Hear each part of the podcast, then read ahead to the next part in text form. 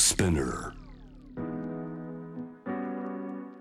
世界のフレッシュなニュースをあなたのテーブルに届けていきます。News to Table on J-Web Jam the Planet 今日のスタジオには宇宙開発スタートアップ iSpace でグローバルアフェアザンのコミュニケーションズスペシャリストとして政府関係そしてメディアの対応がご担当。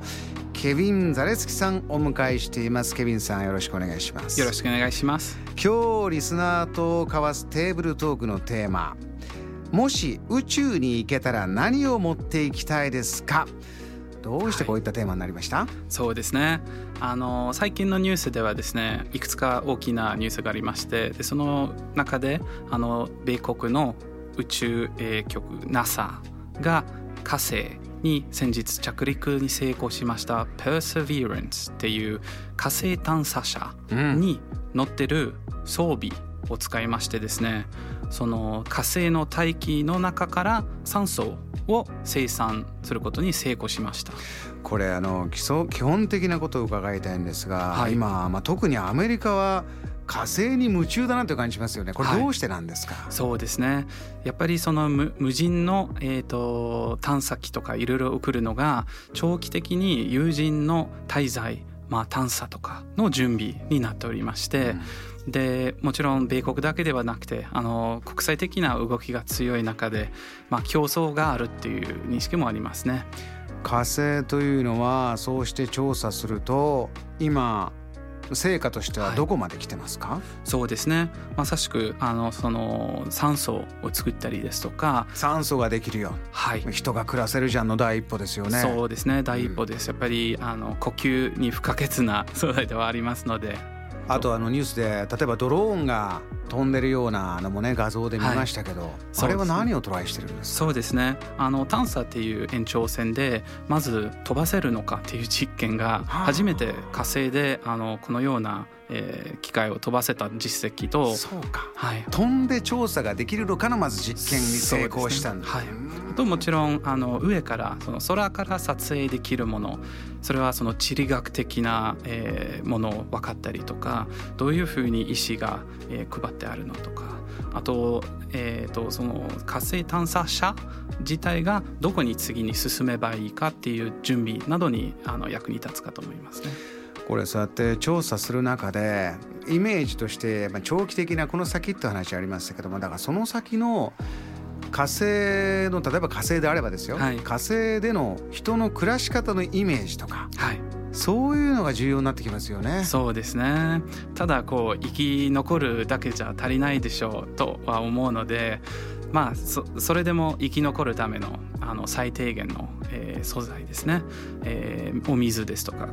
あの空気ですとか、うん、あと食料が必要になるんですがそれ以外にも人間がどうしてもこう欲しがるとか必要とする精神的に必要とするようなものもあるんじゃないかなと思います。この精神的に必要とするものこれそれこそ今コロナ禍でも世界中で議論になってたりしますよね、はい、どういう優先順位でいやこれ生きていくために例えば僕らエンターテインメント必要だと思ってる人は、エンターテインメント界は結構言ってますよ。はい。じゃあエンターテインメント必要じゃないって思う人はじゃあこのコロナの隔離期間音楽も文学も映画も写真もなしで過ごしてごらんできないでしょう、なんていうこと言う方もいますよね。うん、うん、スティーブン・キングかこれ言ってたのねありますけど。その辺りは今宇宙の現場にいて、はい、例えば行ってきた方がこういうことを言ってるとか、はい、どんなデータ出てきてるんですか？そうですね。えっ、ー、と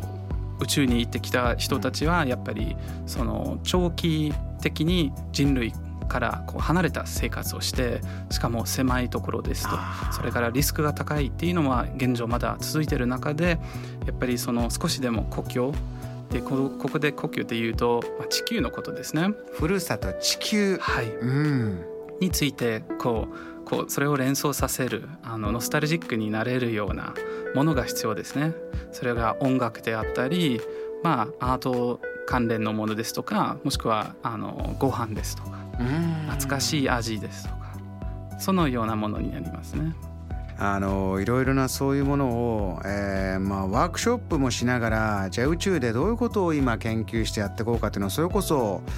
ケミンさんのルクセンブルクでも、はい、もう結構進んでるんですそうですね。あのルクセンブルクでこの間、えーと、その宇宙資源探査採掘に関するワークショップが行われましてですね。でそこでは今後どういうふうに政府と民間の間であの宇宙資源水ですとかそのようなものを利用する見つけて利用することを想定するかっていう話が具体的に進められています。これ基礎知識でまた伺いたいんですけどこのじゃあ宇宙に行ってまああちらで調達できる資源、はい。えー、宇宙資源っていうのは今どういうものを具体的に考えてるんですか？そうですね。多くの人が資源っていう言葉を聞くと、まあ、石油ですとか金属とかそういうものを連想するんでしょうけどやっぱり宇宙で一番基礎的なものはあの水分になるかと思いますね。水分、はい、うん、やっぱりその水っていうものを、えー、利用してそれを、えー、水素と酸素に、えー、分けてでそれそれぞれを先ほどにも話に出てきましたような水素エネルギーの話ありましたね。はいあの発電したりですねあの呼吸用の、えーと、空気作ったりしてもしくはロケットの燃料にも使えるんですね